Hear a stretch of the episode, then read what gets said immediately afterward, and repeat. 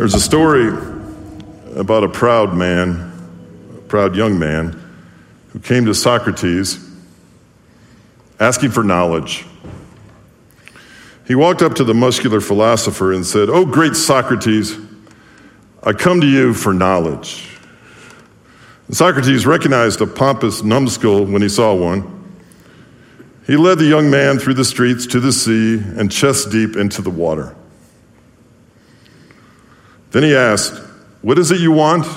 Knowledge, O oh wise Socrates, said the young man with a smile. Socrates put his strong hands on the man's shoulders and pushed him under. Thirty seconds later, Socrates let him up. What is it you want? He asked again. Wisdom. The young man sputtered. Oh, great and wise Socrates. Socrates crunched him under again. 30 seconds passed, 35, 40. Socrates led him up. The man was gasping. What it you want, young man? Between heavy, heaving breaths, the fellow wheezed. Knowledge, O wise and wonderful.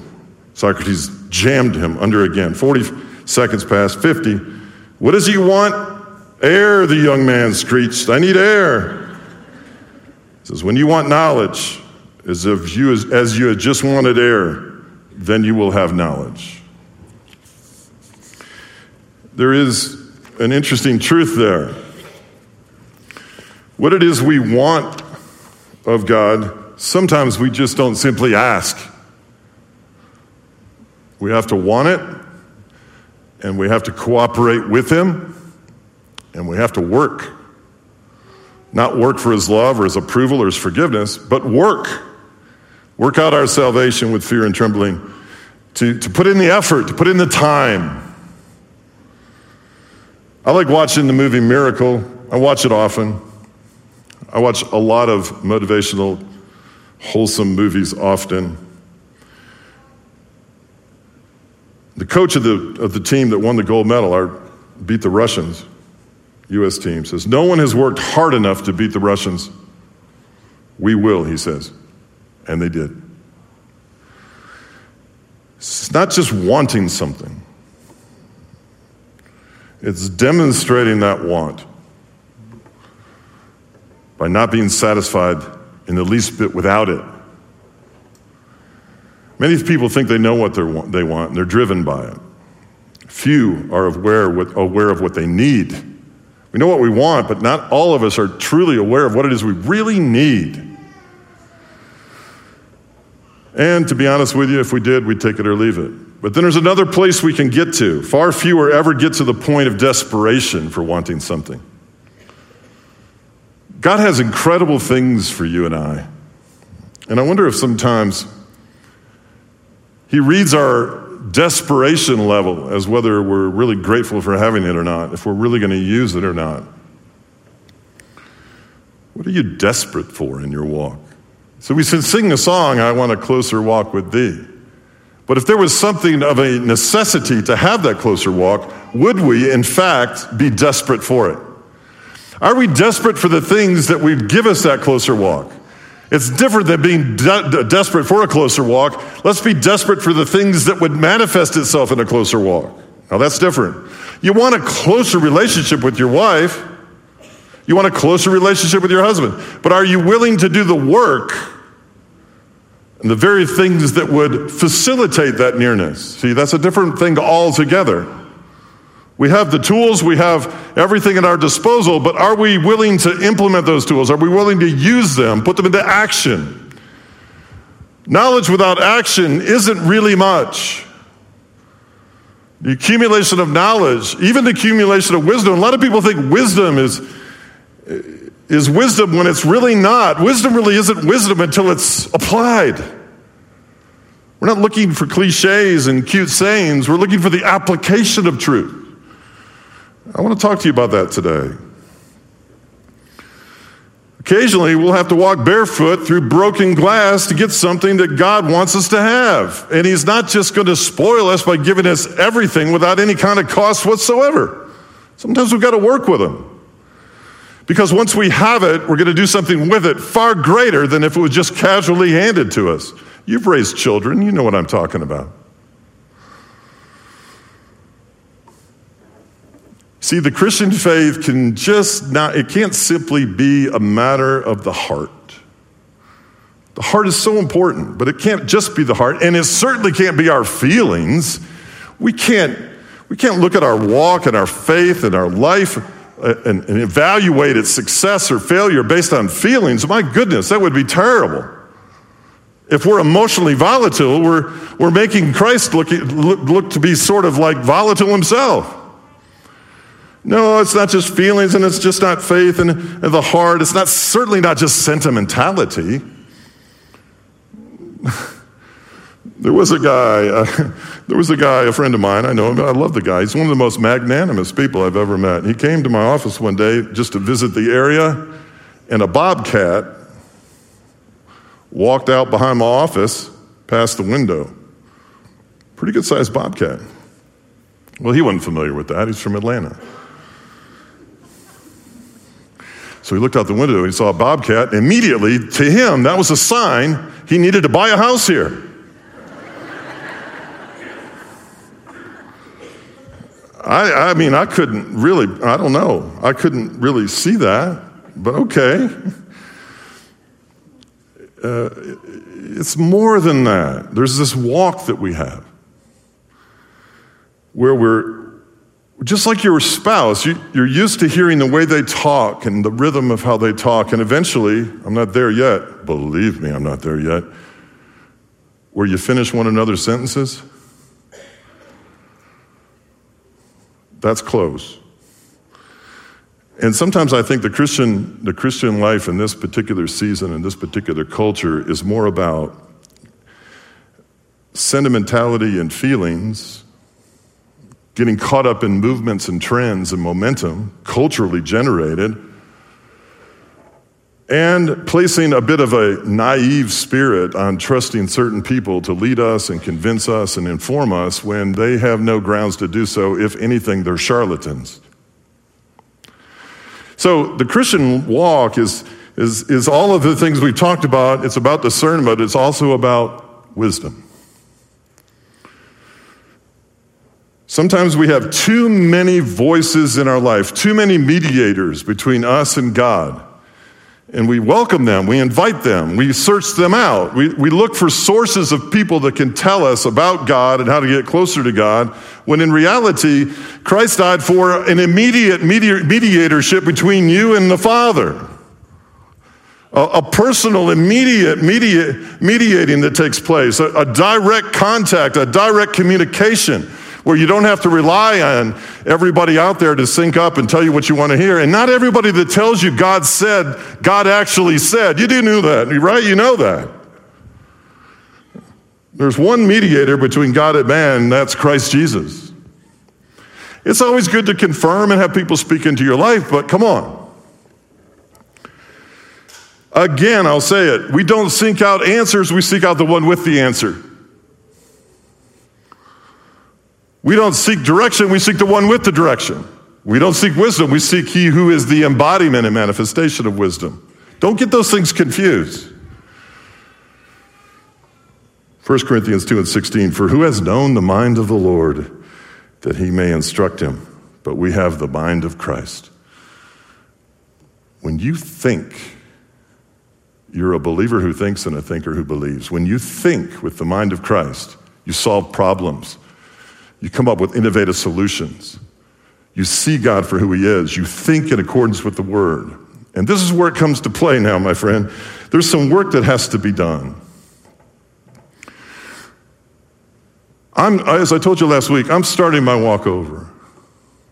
I'm going back to basics. I'm going back to boot camp. I'm going back to understanding how to think with the mind of Christ. I'm going back to scripture memory.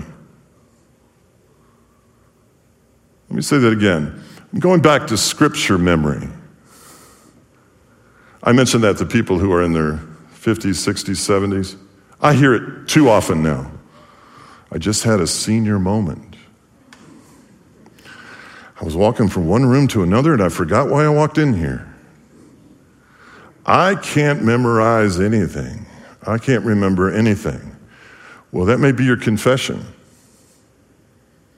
But let me say something about your mind use it or lose it. Whatever happened to putting the work in? To take the Word of God and hide it in your heart that you might not sin against Him. That it would be a lamp unto your feet and a light unto your path. That it would dwell in you richly as you teach and admonish one another in all wisdom. I wonder how much of our memory loss is attributed to filling our mind with things that aren't worth remembering. And there's an absence of the input of things that never return void truth. Maybe it's not such a physiological phenomenon, maybe it's more of a spiritual phenomenon. Is it possible that the inspired Word of God, canonized in 397 in North Africa in Carthage, after decades upon decades upon decades of validation and confirmation, of scrutiny, of fact finding, of eyewitness testimony, that stands up even today to the apologetic defense of truth. That the greatest teacher that ever lived, that ever walked, that ever spoke, may have had something to say that if we implant it in our mind may actually help us remember something else. You see what I'm saying? You got to do the work. I want to know the word. What do you think this is? Some sort of download? Is there some kind of SIM card you go over at the church bookstore and pick up? Do you get it at Dalton over there in Franklin? No. You got to dig and you got to mine and you got to remember and you got to rehearse and you got to share. And you don't do it for cognitive cognitive escalation.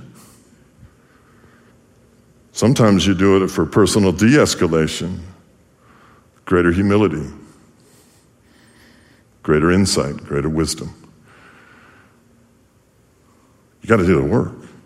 No excuse. There's no excuses. Sorry. I have no excuses, nor do you. You are what you eat. And if you eat the Word of God, you're more like Christ. In fact, in fact, Christ lives through you. Here's a word intimacy. Speak his language, speak his word.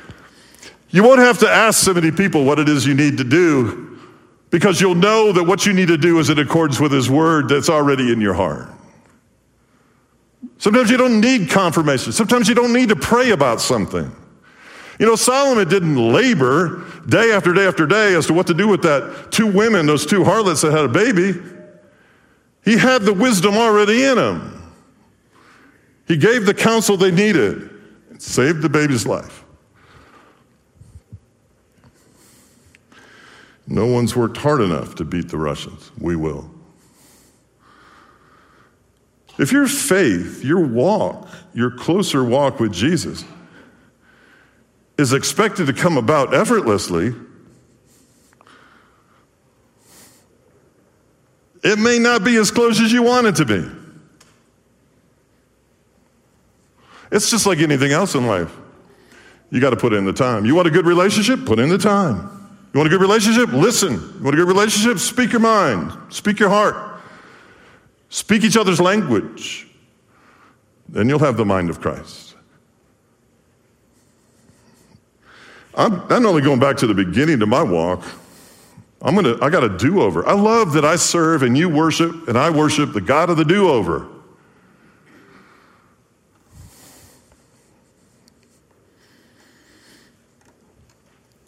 put in some work. I think we got so we got so caught up in grace and mercy at the expense of doing good works.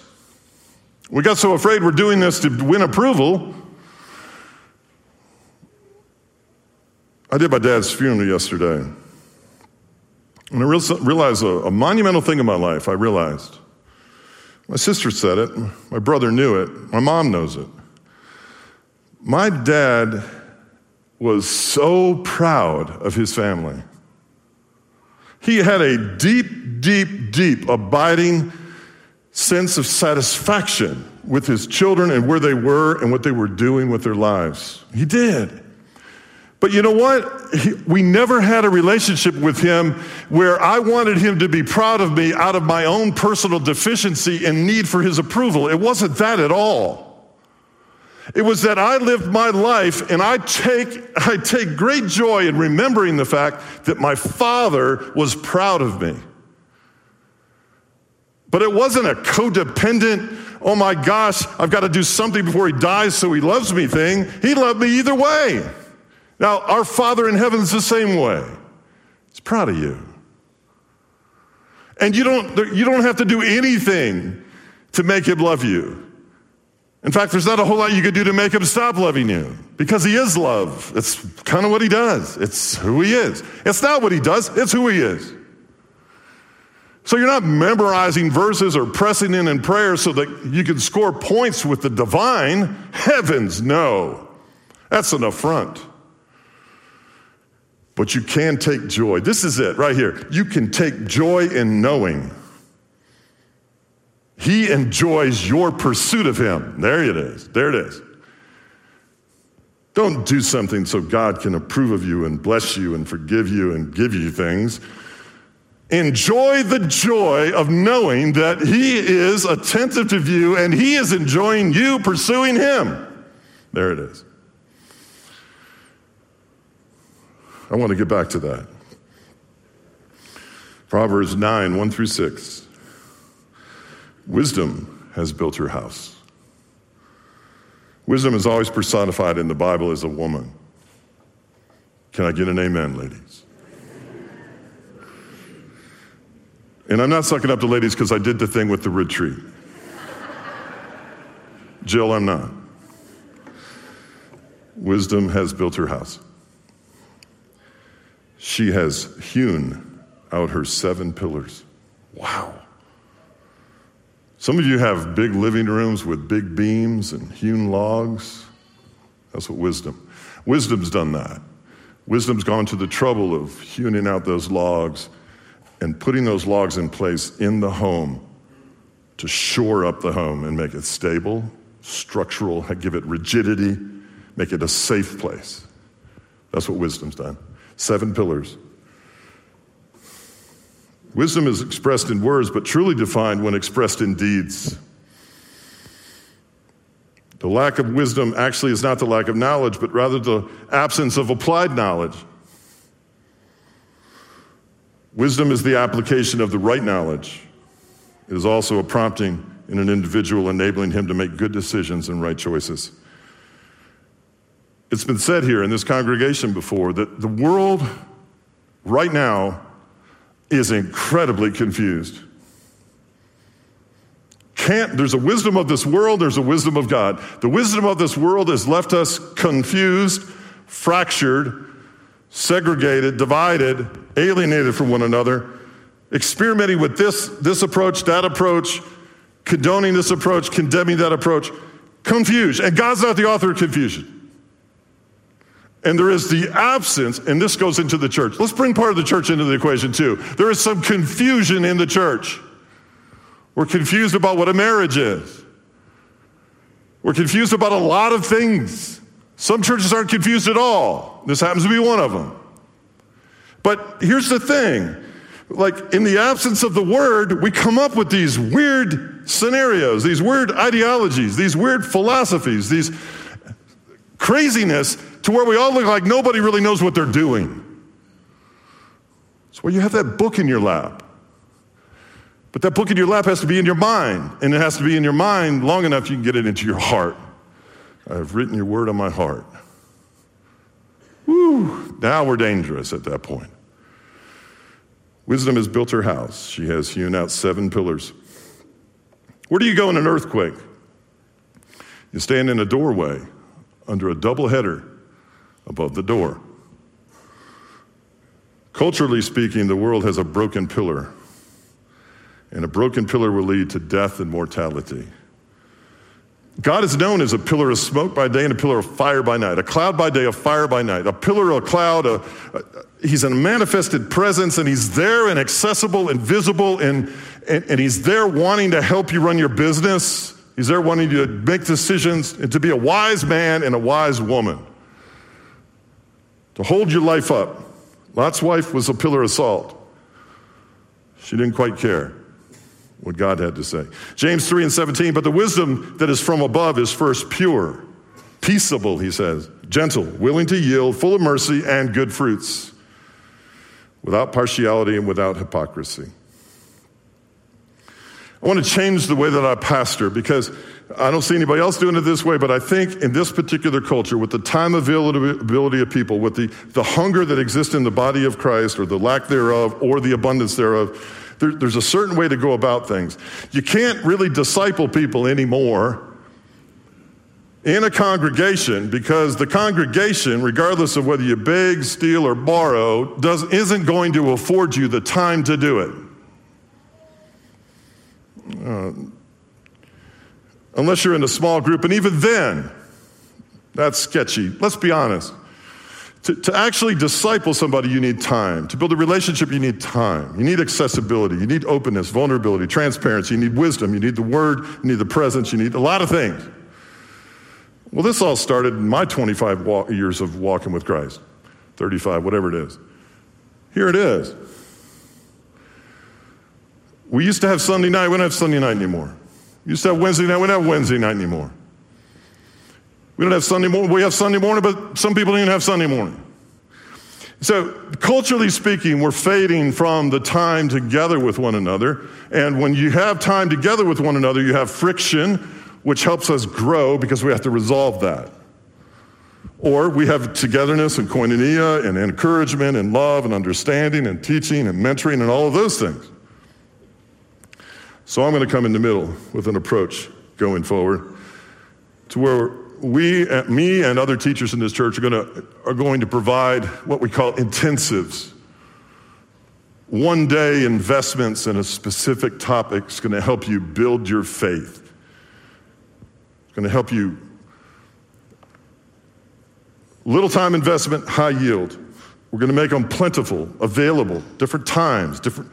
We're going to do it at the farm. We're going to have opportunities for people to grow with precision because the time availability just isn't there. I want to impart wisdom. I want to talk, talk about life, application of truth. We're going to talk about wisdom as pure and peaceable and gentle and considerate. We're going to talk about how to understand fallacies in an argument, how to think logically and with reason, how to defend your faith apologetically, how to, how to give a reason for why you believe. We're going to talk about things like how to share your faith in ways that no one's ever thought of before, how to pierce a person's heart with truth, how to encourage somebody to receive the love of Christ, how to see people for where they're really at, not what they're like on the outside. We're going to do some things going forward in a different way. My job is going to change, and I'm going to go back to the basics of the fundamentals of showing you on a small group level how to really make a difference in people's lives and in your own family. Well, she has these seven pillars and she's slaughtered her meat. This will be an interesting question. Raise your hand if you've ever dressed a deer.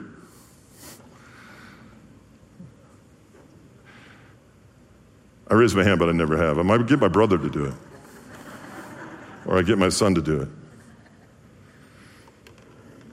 It's good. You have to go to a lot of trouble. Wisdom goes to a lot of trouble to prepare a meal. And she's mixed her wine, the Proverbs, writer Proverbs says, Solomon. You see, back in the day, I know a lot of you like the fact that they drink a lot of wine in the Bible, and you imitate that. But one, one caveat I just want to make clear um, they mix their wine, they put spices in it to make it tasty because they needed the spices because they had a, a, three to two or a three to five ratio of water added in. Sorry about that. Y'all thought you're behaving. That's funny yeah, they would dilute their wine so that wouldn't, you know, dr- lead to drunkenness. But anyway, whatever the case may be, what the point here is that wisdom prepared and went to great lengths to provide something really worth partaking of.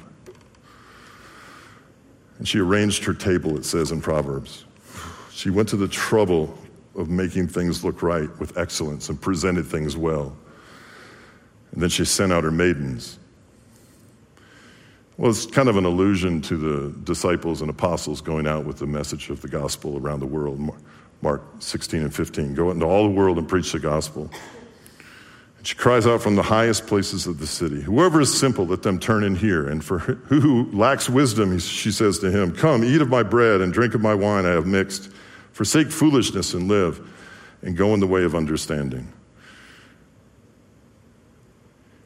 There's a Christian walk that's needed in the world today. And, and it can ill afford to be sentimental, feeling oriented only, simply about passion without logic and reason. It has to be intelligent, well informed, a defender of the truth. It has to be piercing, thought provoking. It has to be things that it has to uh, bring pregnant questions to the table. It has to get people to think and to ponder and to meditate. It has to come out of a place of depth because a shallow world does not need a shallow answer. I know we want seeker friendly churches that are a, a, an inch deep and a mile wide. Well, we found out that didn't work. What we need is depth of understanding, depth of love, depth of passion, depth of insight, depth of strategy, depth of meaning, depth of impact, depth of a testimony. We need to be able to live our lives at a level deeper that is far more deeper than the superficial, confusing, shallow world in which we live in that's bemused by entertainment and sound bites and is getting us nowhere. So, did you come to church today because why? You know, why? On some level, it has to be deeper. It has to get down here in the belly. It has to be visceral. I'm sorry. You have to do the work. You have to have the time. You have to help one another. Look at the Bible and read ahead at what's coming. Massive, massive deception. More charlatans and con artists. More people asking for money. More people playing to people's carnality. It's, it's just never ending. More people with lies and deceit. More false miracles are coming. I got a, a follow up the other day. We had laid hands on this little girl and she stopped having seizures. She was having them all the time. And her mother is now coming off of dialysis slowly. She's being healed. We've seen, we've seen people healed in this church. And, I, and I'm careful to keep it under the radar. Because I'll tell you what, under the radar is where God likes to operate. Read the New Testament. Don't be showy about things, but testify to what God is doing. You see, not everything we do in our faith we ought to be able to cognitively process and understand. There ought to be a peace that comes on you throughout the week that transcends all understanding. So there's a place for logic and reason. There's a place for knowing how to disregard people's arguments and fallacies and deceit and pleas for money and false teaching and theology and garbage. There's plenty of it out there. But there's also a time for your mind to be blown by the immediate intervention of a hole in the throat that disappears.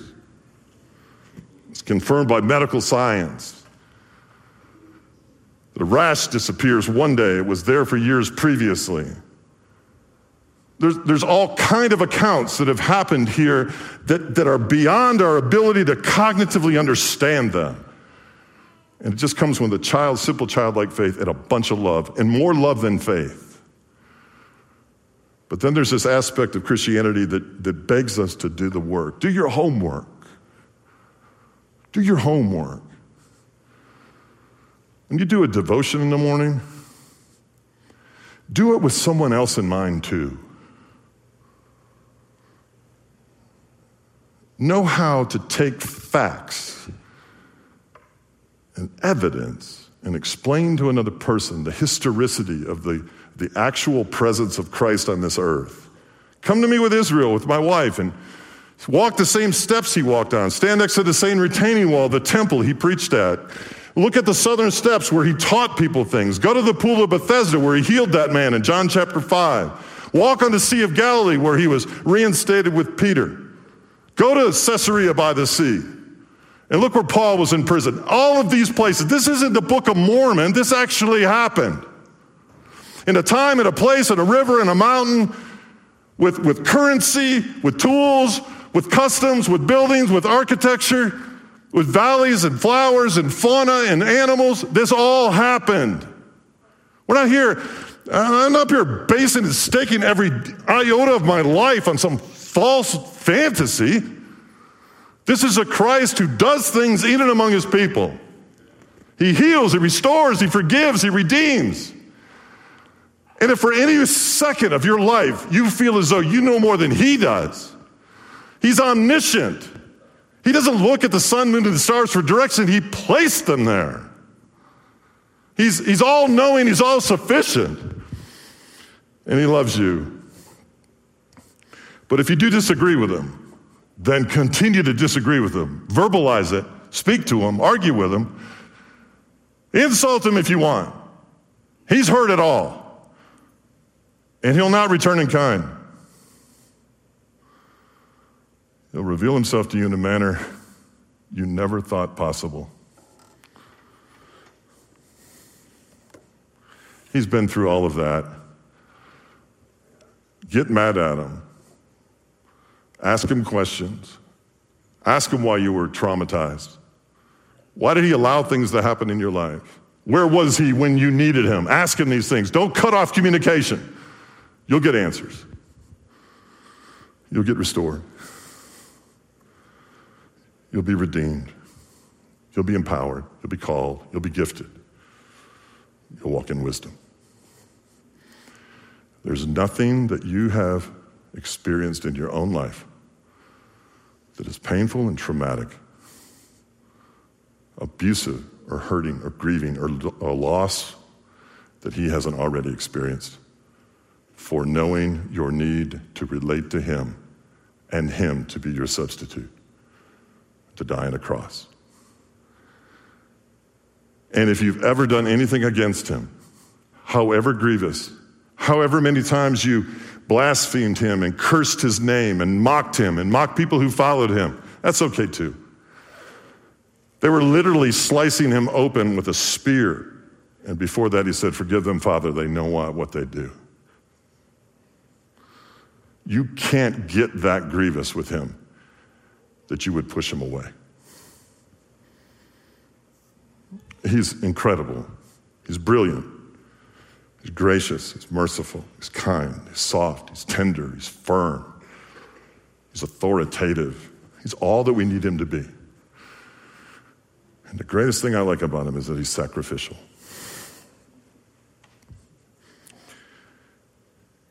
Very few people in this room probably really truly know what it truly means to sacrifice. I'm very careful how I use that word in my own life. I, in no way, shape, or form, want to be seen as one who thinks he's sacrificial, especially as I pour this into the cup of the covenant for the forgiveness of my sin. That's sacrifice. Unwarranted penalty love shed abroad in his heart to pay a ransom to release you and I from the darkness of our own fallenness. Tough to beat that. In fact, it's unbeatable. If the communicants would come forward, let's prepare to come and take the Eucharist together, shall we? Adjacent to the section in which you're seating, sitting right now, you'll see someone holding a plate and someone holding a cup. Approach them. I would suggest soberly and humbly. Take the wafer, which is the body, is the body of Christ, and dip it in the cup, which is the blood of Christ. You may think you're whole today, or you may think you're broken and you're probably both. but you're not near as broken as he was on your behalf. And you're never going to be more whole than when you embrace his brokenness on your behalf.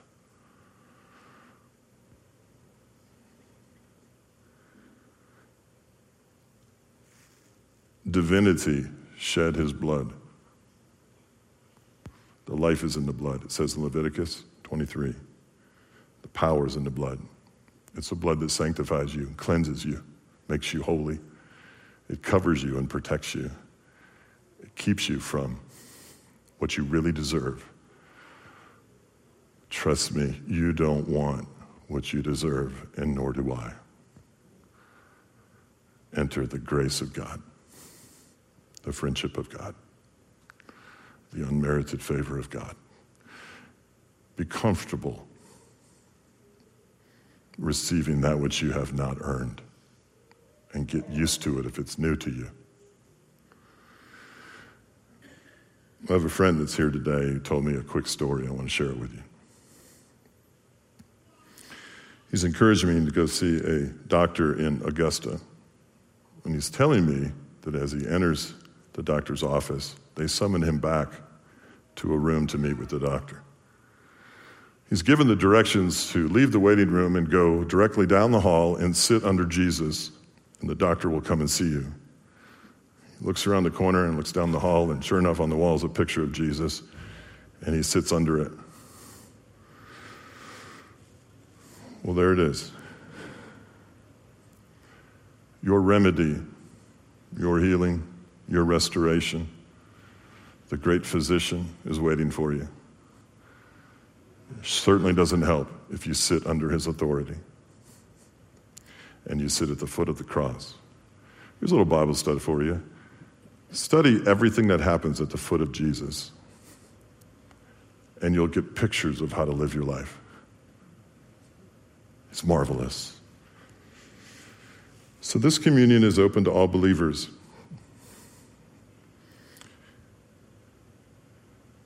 On the night our Lord was betrayed, he took the bread and he blessed it and he broke it and he gave it to him. He said, Take, eat, this is my body broken for you. He said, This is the cup of the new covenant of my blood, shed for the forgiveness of sin. Trust me, we need forgiveness more than we need anything else. And the forgiveness is entree to every other provision. He looked at the paralytic who couldn't walk and saw that his greatest need was not walking, but the forgiveness of his sin. Enjoy the lightness of the innocence, the absence of a weightiness and guilt and shame after you take this blood and put it in your mouth. Your sins are forgiven. Never lose touch of the weight of that statement. In Jesus' name, amen.